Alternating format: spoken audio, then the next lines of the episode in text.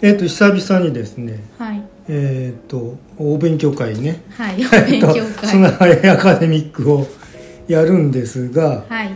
うんとまあ一応また本のえっ、とネタバレがね多分起きますんで、はい。えっとまず本のご紹えー題名のご紹介を、えーしますね。はい。えっとそれはあのえー進化の法則は北極のサメが知っていた、はいえー渡辺裕樹先生ですね。はい。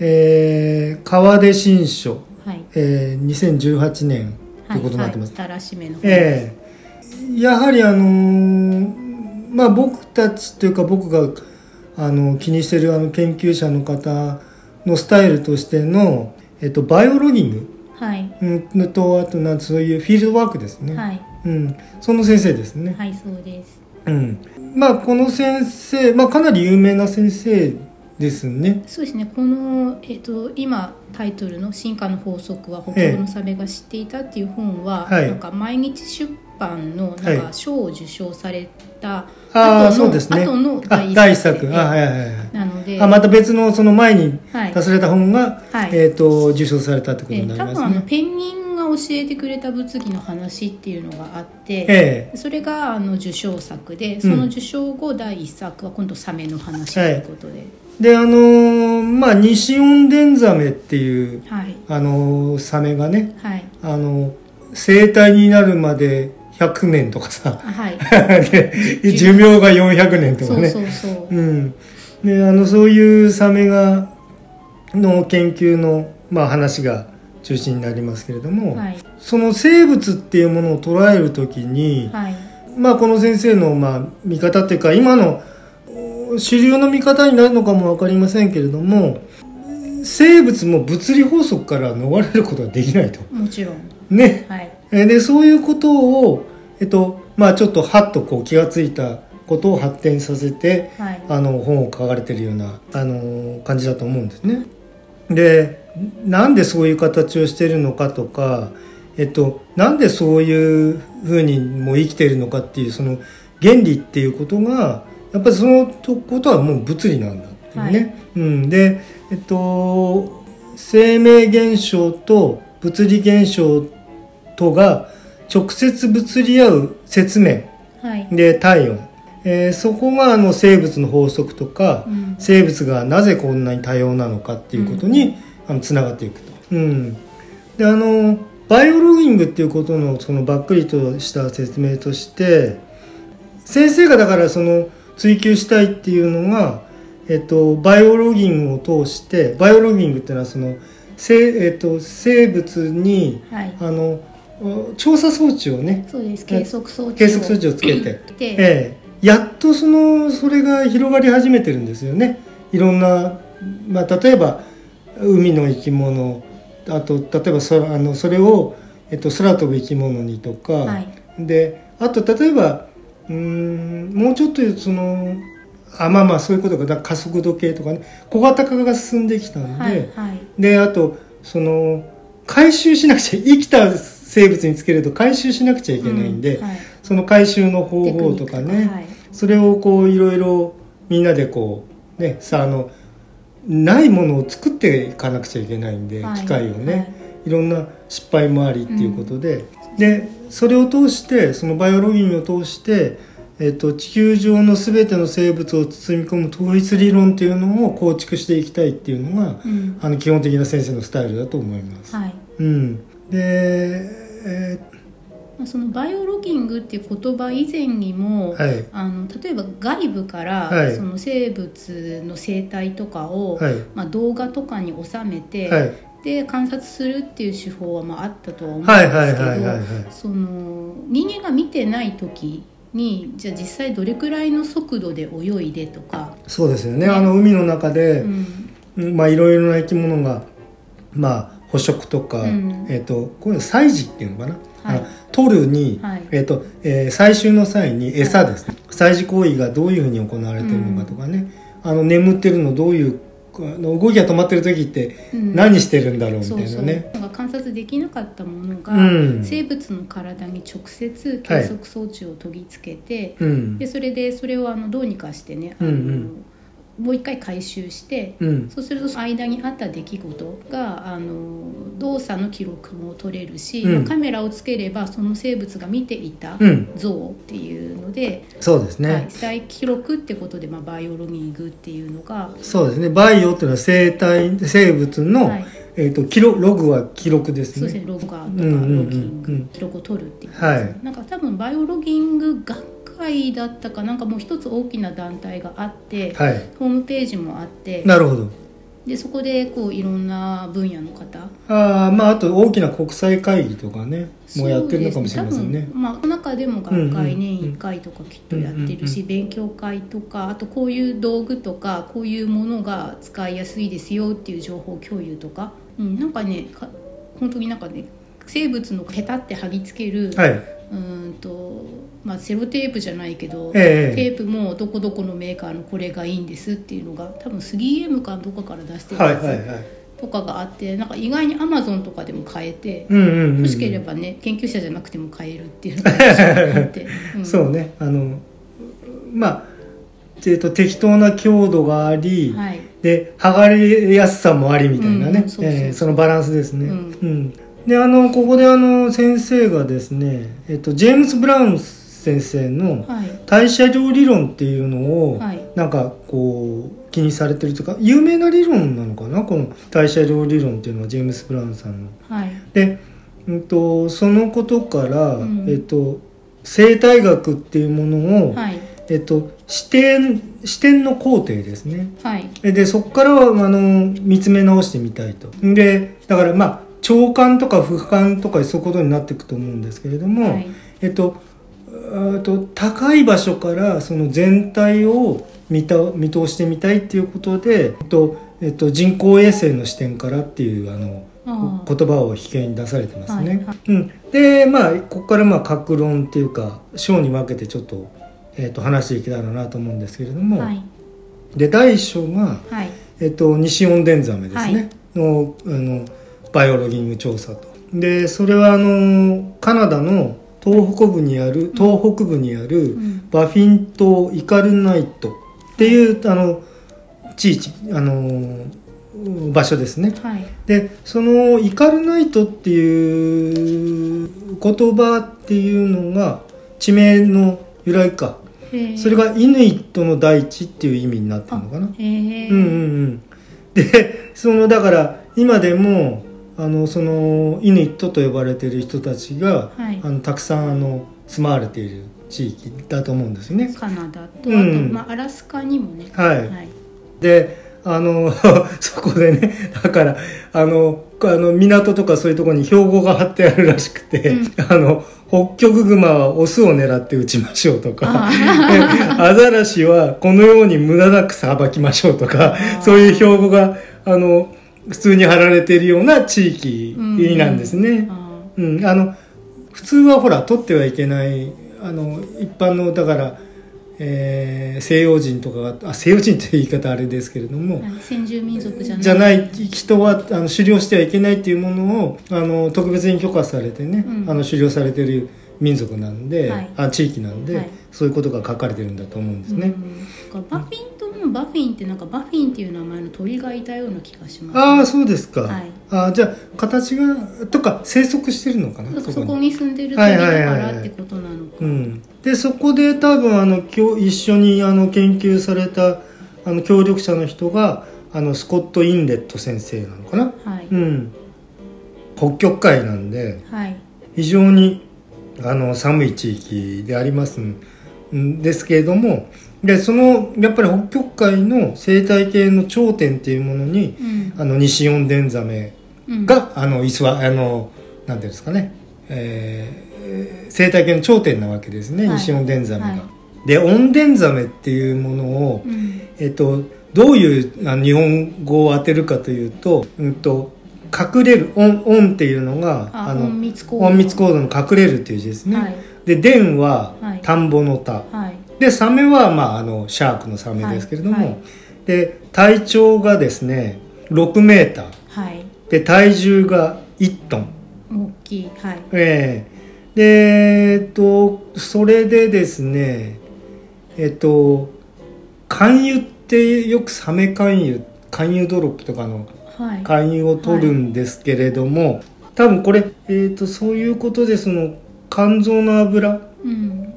のあの巨大さで捕獲されてたのかなこれあな。ー。水温伝サメに限らずサええメが、ええはい。ええはいで水温が0度のところで、うん。体温も0度になるうん。変温動物ですと、はい。そのそういうあのまあ6メーター1トンというともうかなりまあ大きなものを想像していただいて結構なんですけれども、はいとても巨大なものなんですけれどもその超低温な環境の中でどうやってあの巨体その巨体を維持しているのかと、はい。それが非常に謎ですよね、あの普通に考えてもはい。なんどうやって生きてるのかしらっていうねまずね。ですよね。でとにかくでかいと。はい。で多分寒いっていうことはう、ん。えっと、動きづらいし、うん。うんとその体温の維持っていうか生命活動の維持が困難な場所ってことになりますもんね。そうですうねん、であの凍っちゃわずに、うん。えっと、ギリギリでここまで大きくなるわけですよね。そうですね。うんうん、であの変温動物っていうのは、えっと、行動のオンオフがはっきりしていると。はい。で多分だからえー動く時は動くと、うん。動かない時は徹底的に動かないと、はい。それでだからあの最低限の多分その食料とか、はい。そういうものでうん。あの体を育てうん。うんと生き続けていると、はい。そういうことになると思うんですね。はい。であのーと体温を調整するのに、うん。うん、とどうやら、えっと、海中の上下移動で、えー体温をどうやら調節しているらしいと。はい。だだから、えっと、下に行くほど寒冷たくなっていくってことなのかな、うーんとその時の季節にもよると思うんですけど、なんか水はあの4度 C が一番重いみたいにうんうん。比重が、はい。っていうからその深度にもよるんですけど、はい。その上が寒い時期だったら明日の方が書いてあったかいっていうこともあると。うん、池の水が凍るけど下は凍らないみたいな、えだしあの、えーとまあ、南極とかまあそうです北ね極の極地帯の,、うん。あの氷が上に浮いているような地域とかでもこう掘ると海底のところはあの、えー、と小さい生態系が、うん。あの凍らずに。えああそうですね、であのまあ海底地帯っていうのはなんか不思議なものでその、うんと、海底にさあのものすごい超低温のうんはい水流があったりとか、うん。あと、うんなぜかそのやっぱりそのなぜかっていうわけじゃなくて地球のその熱水噴出口があはいはい。地下にあったりとか本当のね深海ね。ええそういうこともありますからはいね。でえっと高温動物と変温動物っていう言い方が、まあ、ありますけれども、うんはい、それは別にあの優劣の問題ではないんだと。どっちが優れてるとか、うん。どっちが劣ってる両方存在していますと、はい。それは等しい立場で存在しているということでね、こう環境に最適化された結果として両方いるっていう、ええ。はい。でそのうーと変温なんだけれどもこの動物みあのニションデンザメのように、うん。あの体温をその維持する、あのー仕組みとして、はい。えーちょっとあの漢字が出ますけれども、うん対向流熱交換器血管配置っていうのははい。えっ、とえっ、となんだっけな。表面に、はい。えっと、うんと表面側に出てる血管と,、はい。と内側から来てる血管っていうのが、はい。あの隣り合って、はい。あの動脈と静脈がね。はい。でそのあったかいその、うん、とお要するに体の内側からの熱と、うん。外の熱っていうのを、うん。こううまくこう放散と、はい。えっと、放散とかその保つっていうことを調節して、うん。なるべく一定になるように、はい。そういうふうにもう血管がそういうふうに配置されてるんだと。でそういう、うんとえー仕組みを、えー、とそういうあの厳しい環境にいる、うん。あの動物っていうのは持ってますと。そうですね、うんうん。あの鳥の水鳥の足とか、まあ、ペンギンとかね。うん、はい。のあとイルカのヒレとかもなんか多分そういうふうになってて、ああそうですか。その、えー、と体の中のあったかいええ。血液がこう通ってでそれで末端部から冷えた血液が戻ってくる時に、はい。今言ってたみたいに隣り合ってる時に、はい。その熱逃がさずにもう一回その戻ってきた冷たい血の方に、うん。その熱をこう移してやることで、はい。うーんと省エネというかはいはいはい外になるべく逃がさずにもう一回、その自然なただの流れで、はい。あのそれを調節してるとねあの努力せずにね、はい、血管網がもともとそういうふうに発達っていうか、まあ、進化の過程で、そういうふうになってる動物がそのオンデンザメ以外でもあのいろんな動物種で見られますよねええ。その高温動物であれ変温動物であれ、ええ。でだからなんかそこでだからその人間が着るものとして、はい。あの先生はそのベストっていうのを 推奨推奨されててここでなぜかね。でうんとこれはね体積は三乗表面積は二乗っていう、うん。その大きさの物理原あ原理あ物理の原理がありますと、で、えっと、体温維持の困難さからくる最小最大サイズっていうものが、うん。あのあって、はい。でと、だからトガリネズミやハチロリのような小型のものとか、いはい。えっと、コモドトカゲとかマンボウとかいうそういう巨大なもの、はい。でここで、えっと、恐竜はどうだろうかっていうその、うん、と疑問をあの疑問っていうかあの設問を先生されてますけれども、うん。まあ、えっと、これがね、えー次に次の回になっちゃうと思うんですけれども、はい。あちょっと恐竜の話もうん。あのしたい本がありますんで、はい。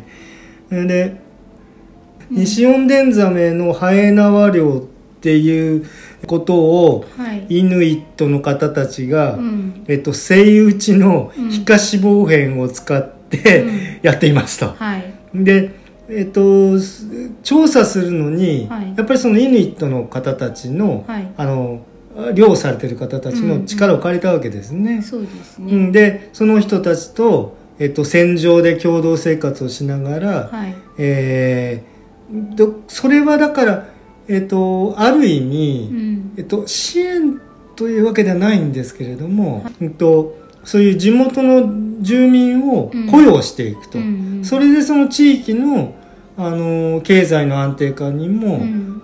まあ、役立てていこうと。こっちから全部連れていくんじゃなくて、はい。現地の人も雇いましょうはい。ということでね。そうですね、うん。まあ、多分そのそのエリアで、えー、とその漁獲というかえそのハエ縄をかける権利っていうものがその先住民の方のあの固有の権利としてあるから、はい。その勝手にあまあ取ってもいけないしね。あの、うん。触ったりとかもしてもいい。生態系を乱しちゃいけませんからね。そう。まあ、うん。あの地元にお金を落とすというか、うん。あのその権利を持っている人たちの権利のうちでけんあの研究にも協力してもらってるっていう感じなんですかね。はい。はい。でそこのあの地名っていうかそこの、えー漁港がクライドリバーっていう地域にあるのかな、はい、はい。でそこはやっぱり物価がうん。ものすごい高く、あそうですね。あの、うん。富士山の頂上であのコーラが高いのと同じですね。ええ。はい。ででもそういった中で、うん。えっと食べ物としても、うんうーん高いんだけれどもビッグマックが一番だっていう あのあの笑い話としてマクドナルドがあるんですね。ええええで、えっとまあ、スコット・インレット先生と,、えはい。えっと5匹の西オンデンザメから、うんえっと合計120時間のデータをうん取りましたと。はい。でちょっとそこはここはあの説明しても大丈夫だあの紹介しても大丈夫だと思うんですけれども、はい。うん、大体あのし、えっと、深海の、はい。えー、400m から 600m はい。でその中をの 100m 幅をうん。上下移動して生活しているらしいと、はいあそのバイオロイカーからあの多分取ったデータのあの分析だと思うんですけれども。じゃあそのえっ、とハエ縄漁にかかったええ。西オンデンザメで生きてるやつをあのそうですね。そこにとでつけたんですね。でそれに、えー、とデータロガー、ええ。バイオロギングの、ええ。えー、とデータロガーを研ぎつけて、ええ。もう一回離して、はい。でそれでその、えー、と本来生息して常にいそうな、はい。はい。長時間過ごしているのがその深海。そうですね。だからそのまあデータロガーを取り付けるところですごく苦労があったのは多分本に書かれてたと思うんですけどちょっとそこは割愛しますね、はいはい。であのスピードの平均はうん。1時間だいたい800メートル、はい800メートル時速800メートルか、ちょっぴりですね、ええ。で人の歩きのそれは6分の大体6分の1のスピードです。はい。かなりゆっくりですね、うんうん。で瞬間最大のスピードでも、うんうんと時速2キロだ。はい、2キロそれもゆっくりですよね、うん、さっき800メートルって言ってたから、まあ、倍3倍三倍。2.5倍くらい。はい。でそれはでその泳ぎ方をするのははい。大体2日に1度ぐらいのうん。ペースで訪れてるらしいと、うんうん。でやはりそのこれはでも世界一のろいはい。あの泳ぎではないかっていうことですね、うん。はいで、えっと1サイクルの左右振動パターン7セカンドっていうことはですね、うん。えっと左右にうん。振る、こう体をくねらせて泳ぐ。それがうん。7秒間かかるんですね多分にね。1回、ええはい。でえっ、と。人間で言ったら一歩が7秒かかるみたいな感じですね。はいはい。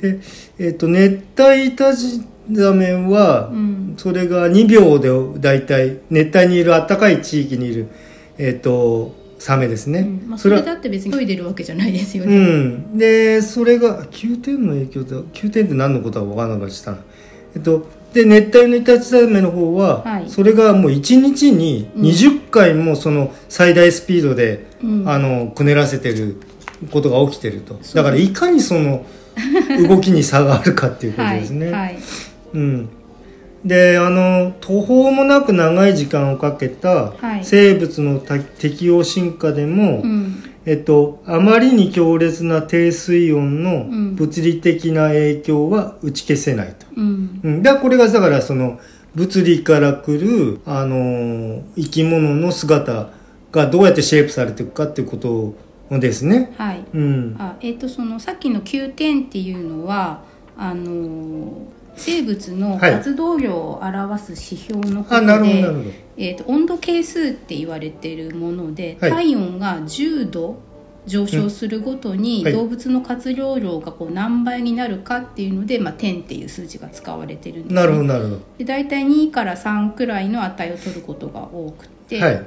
で、えーまあ、例えばある動物の心拍数の9点はいが2っていうことは、あの体温が10度から20度に上がった時にはい心拍数が2倍になりますみたいな、ああ。そういう数字のことのようです。あ、なるほどね。はいあ、どうもありがとうございます。はいあ、今、本をね、めくりながら。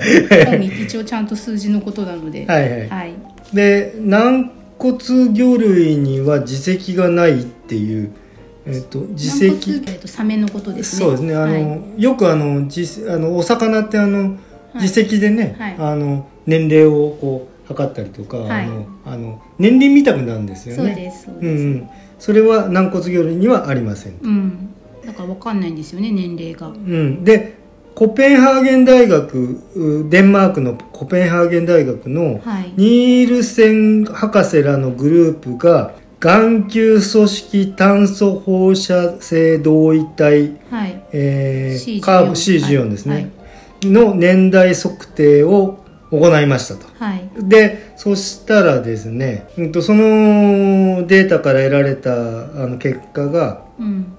体長2メートル程度ってあの6メーターまで大きくなりますんで、はい。体長2メーターっていうのはもう西本伝ザメにとっては赤ちゃんザメであるとその状態ではい推定年齢が50歳以上でありましたと、もう50歳。うん、で4メーターで、うんえー、と生成熟期っていうのはもうそこで繁殖期にまあ多分。入れるはい。年齢の推定が150歳ですはい。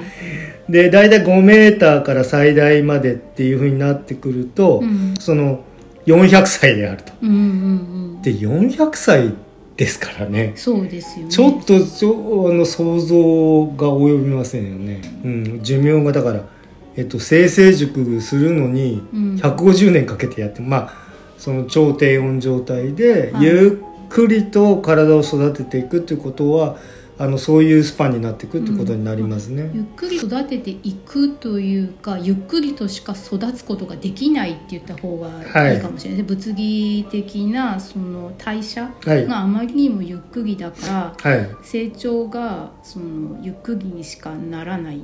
はい、はい、でと生命活動っていうのは、そういったあの化学反応の組み合わせなのではい、でそれは化学反応のその起きるスピードっていうのはその非常に温度に依存するものです。そうです、うんうん、で分子レベルの、うん、と物理現象ということにそうですね。あの酵素、はい、生物の体って、まあ、タンパク質とかアミノ酸とかでできて、はい、それのあの、えーと細胞の中で起きている、はい、えー、酵酵素、はい、さっきから出て酵素の反が、まあ、温度依存性があるので、えーと、高すぎると熱変性して酵素が壊れちゃうしそうです、ね、今度低すぎるとあのゆっくりしか進まない、うん。うんはい、起きなすぎちゃうと。はいはい、うん、で現存5メーター徳川家康ってこれ何のことなんでしょう多分その、うん、寿命が400年くらいだから5メーターのサイズに育ってる西温田ザメが生まれた時はまだ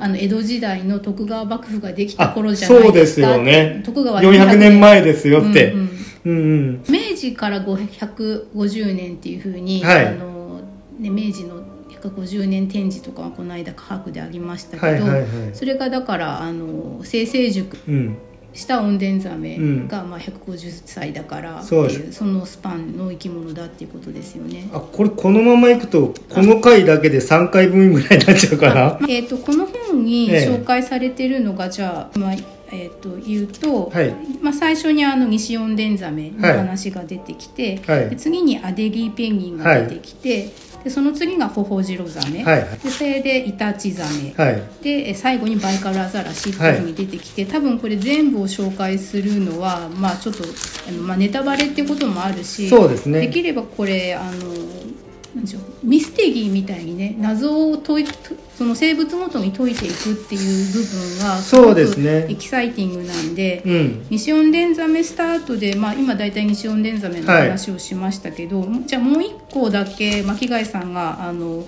グッときた動物の話をするとしたらどれがいいですか、ね、そうですね。どれがいいか。でもペンギンもこれ面白かったよな。次が、うん、あのあアザラシ？ホウジロザメね。どうしようかな赤ウミガメね。えー、とどれいこうか。まああのバイカルアザラシいこうか。じゃあ一番最後ですね、はい、うん、あのうんうん、うん。でバイカルアラツル バイカルアザラシについては、はい、うんとあれはそうだ思い出したあまあまあまあいいやバイカルアザラシいますね。とバイカル湖のあもちろんバイカルアザラシっていう名前がついてるからには、うんとまあ、バイカル湖これはとロシアでしたっけ？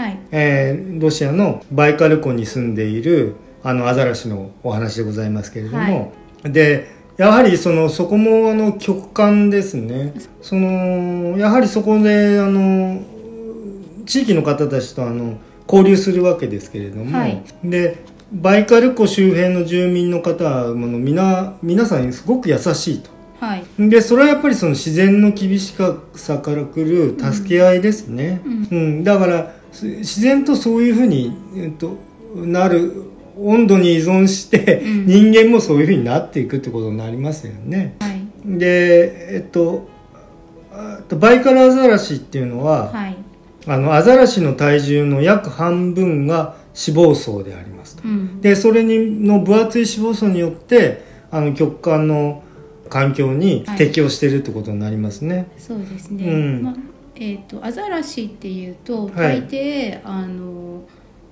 うん、北極とか、はい、であと海の生き物、はい、海にいるっていうことが多いんですけどバイカルアザラシは唯一淡水の、ねね、湖に暮らしているアザラシなので、えー、それ有名なんですね、うん、で、うん、それで海だとこう塩水だから体が浮きやすいっていうことがあるんですけど、はい、淡水だと体が浮きにくいので、はい、そういう意味でもその浮力を得るために、はい普通のアザラシよりも脂肪が多い浮きやすくなってるっていうのが多分特徴の一つなんだと思うんですよね。でやっぱりそこでもやっぱまああとバイカルアザラシもまあ捕獲されてきた歴史がありまして、はい。ででもなもうその無駄なくっていうか、うん。と毛皮は、えっと、帽子とか手袋に使われはい。で脂肪はあのその燃料としてね、はい。使われて、うん。で肉はどうやらあまり美味しくないらしくあー。えっとえっと犬ぞりとかのその飼い犬の、あ犬の、えー餌としてうん。利用されてたらしい、うん。でそこでなこれはなんだ？ウォッカーをはい、バイカル湖のえこれはちょっとあんまりいけないな。エタノールのバイカル湖水割りとか書いてある。巻貝さんが反応するメモポイントだったわけですね。えはい。えで最小のアザラシの一種。ん？これは、バイカルアザラシ近いんですね。うん、体重約平均5 6 0キロ。あ痩せてるわけじゃない小さいんですね。うんうん。で北極海ワモンアザラシがうん、バイカル湖で独自進化を遂げたのではないかっていう、人間はじゃあ北極海のワモンアザラシが、ええなん陸風っていうんでしたっけ、はい。あの海の糸だったとか魚とかえはい。があの陸のその湖からもう出られなくなって、はいはいはい。でそこで独自の種に進化したんですね。ええ。うん、でただバイカル湖っていうのは、うん、うんと要するに休息を取る場所がどうやら少ないと。あはいはい、うん、で、えっと、その中でそのバイカル湖の中に離れ小島の、うんと牛館牛カニ、えー牛かんかな諸島っていうのがあるんですけれども、ええ。必ずしもそこでうん。休息を取っているわけでもなさそうだと。うん。でそのだからうーんときっとその湖の中で何らかのうん。休息を取りながらなんかいろんなことしてるんじゃないかっていうことを、うん。えっとまあ疑問に思われたわけですね先生。なんどこで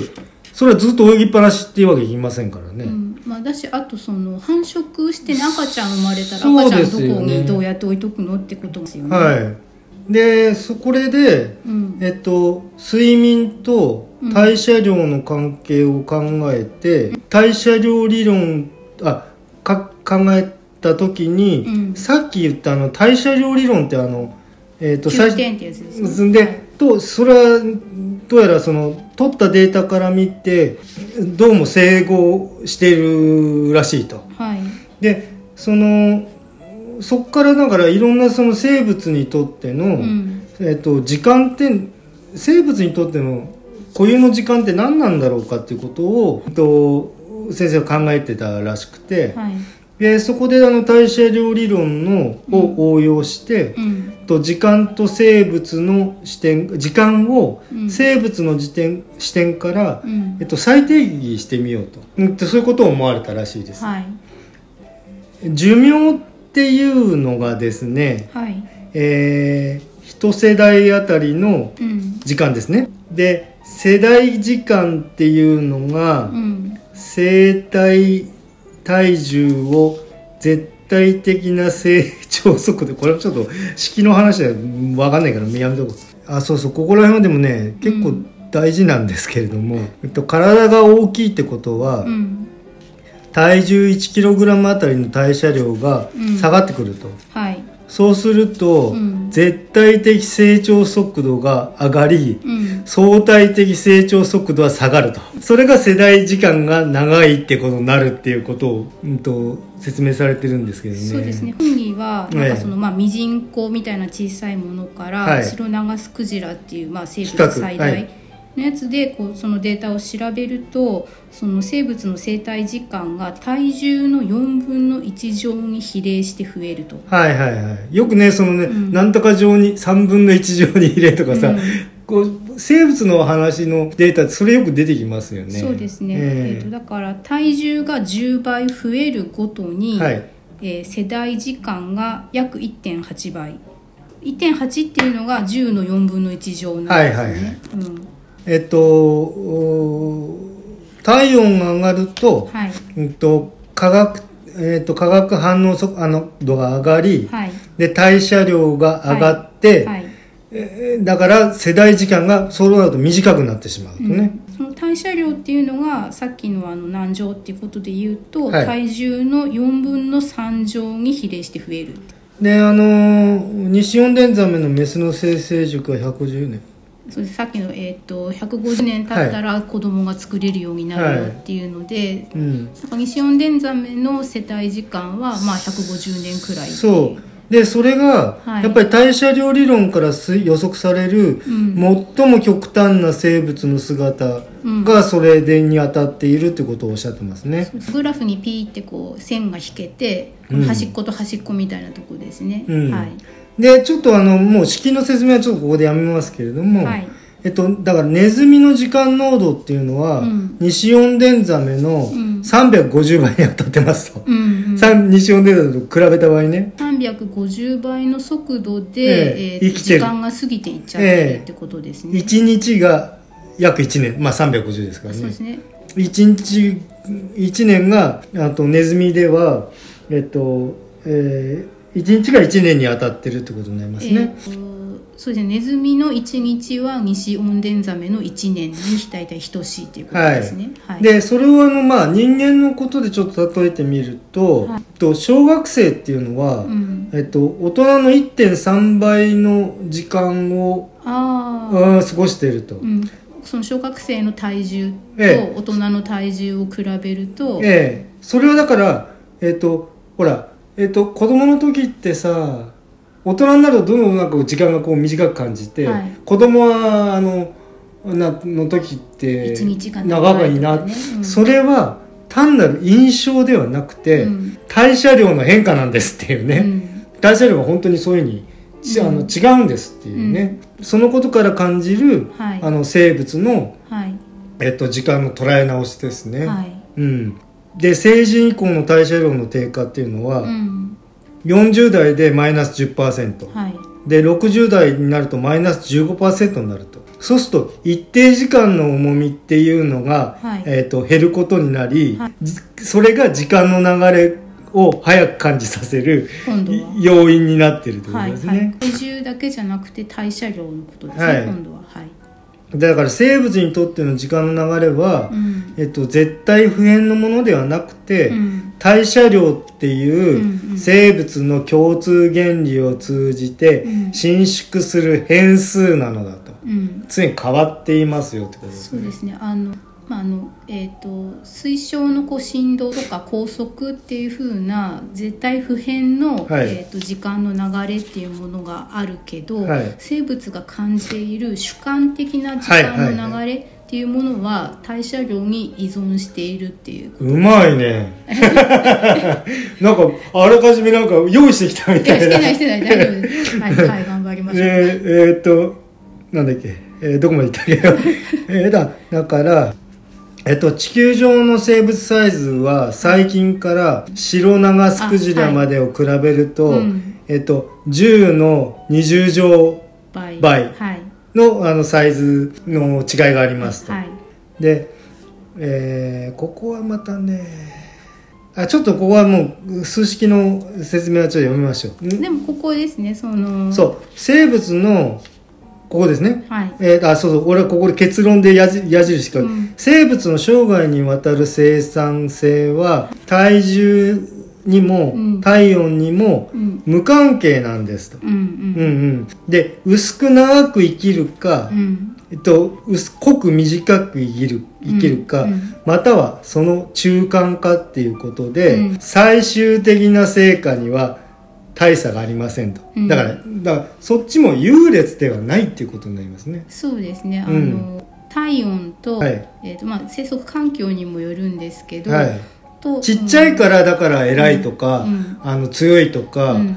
あの一生懸命だとか、うん。あの冷たくてでっかいところにいるとこはゆっくりだから、うん。あのそれはのあの怠けてるとかそういうことではないんだと。だからそのさっきの結論の、はい。えー、と生涯っていうスパンで見た時には、はい。体重の大小それから体温の高い低いはい。に、まあ、無関係っていうか、うんとえー、とこれを両方あの掛け算とかはい。足し算とかするとどんな生き物でもはい。最適化されてるから、そうですね。その一定であると。うん、だからそれがだから、えっ、とまあ言ってみれば多様化してるっていうことの正体がうん。そういうことではないかって感じもしますね。そう。多様化はしてるけど、この、えー、とさっきの10同じですと。ね、あのうん。4分の1乗とか、はい。4分の3乗っていうところに入れると、うん。うん一定の値に収まる一定のその計算式に収まる範囲はい。にい,、るっていうことが、はい。まあ、分かってだから生き物なんだけどその物理はい。から逃れられない熱力学法則とか、はい。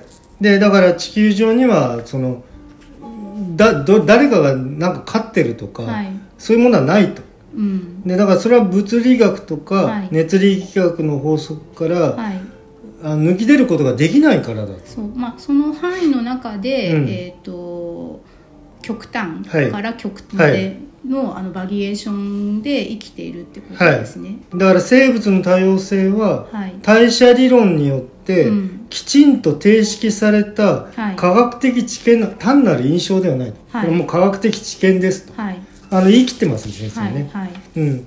あーまあそんなとこかな。うん。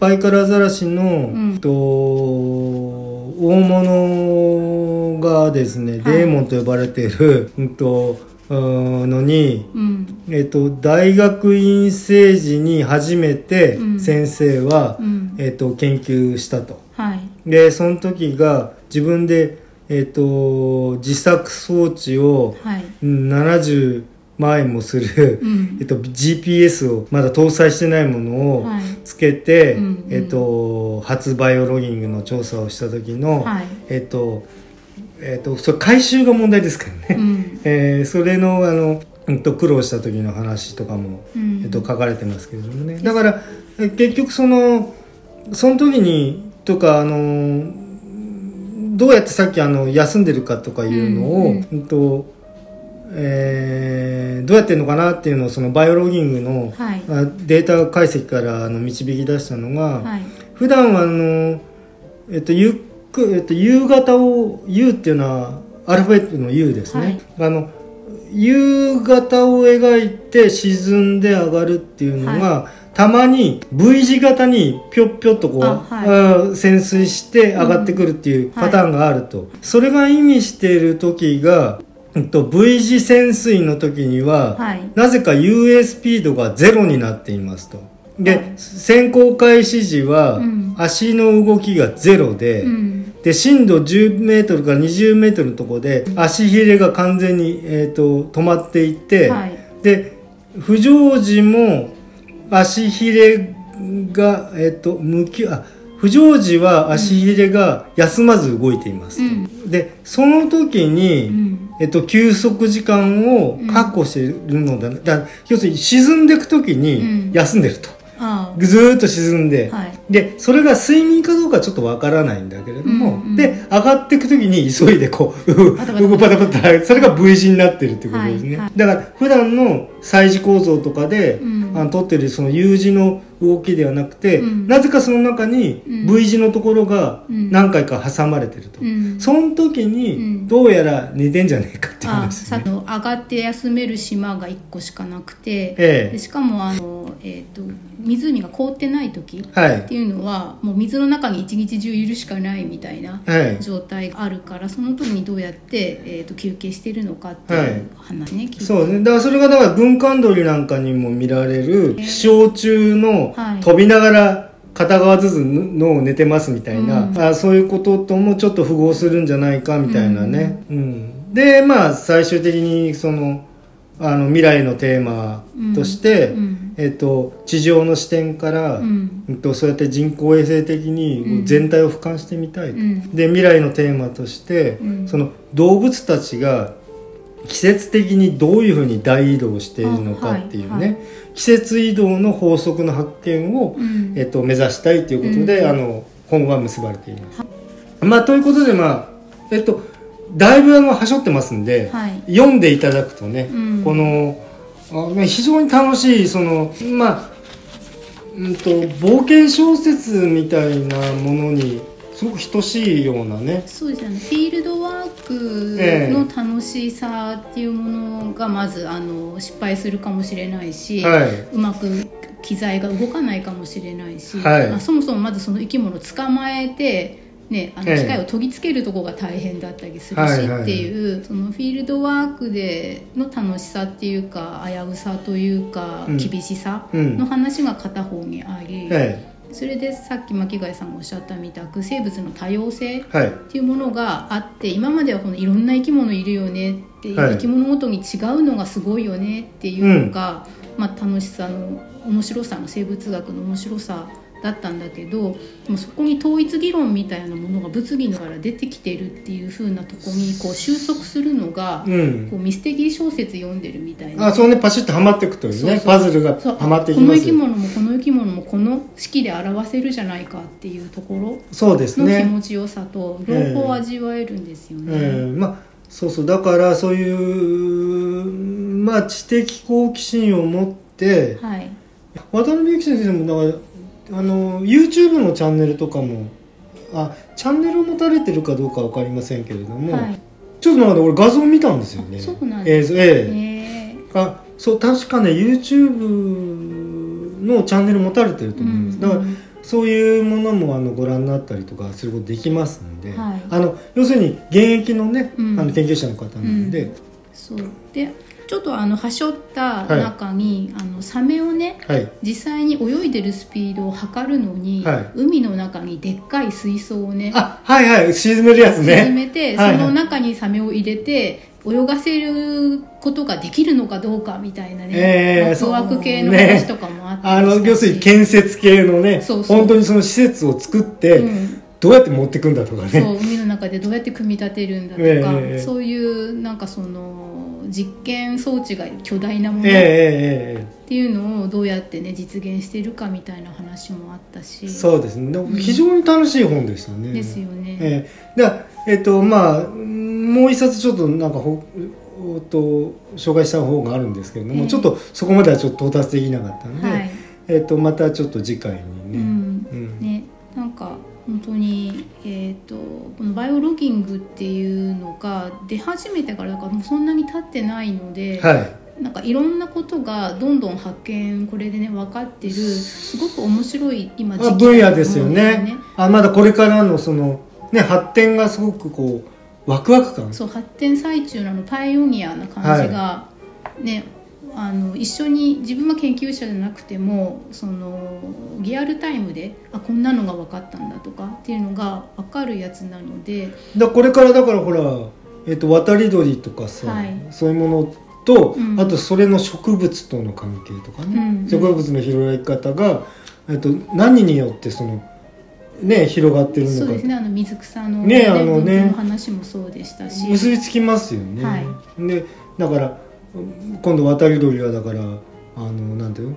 えっ、とどういうその季節にはい。どういうふうに動いてとか、うんうん。でその時にだからえっ、と種がどういうふうにこう移動していくかとかね、はいはい。それがあのいろんな分野に及んでいきますので、うん。その季節性のその動き方っていうことになると、はい。まあうんまあ皆さんもだからぜひね、うん。この本も本当まあどの本もまあ今まで紹介したものがおすすめじゃないっていうことはないんですけれども、ええ。特にバイオロギングの話とかフィールドワークのはい。研究者の方のお話の非常にその実体験を伴う、うん。あのことが多いんで、はい。非常に楽しいですよね。ですよね。であとだからゆくゆくだからえっ、とああの先生の話がここの先生とこうオーバーラップして出てきたりとかね、はいはい。あそうです。そっかそっか。あの先生と一緒に研究されたのかとかね、うん。そういうこと出てきますんで、ね、今回はその北極とか北半球の話中心で、はい。まあ、今日話したやつが、は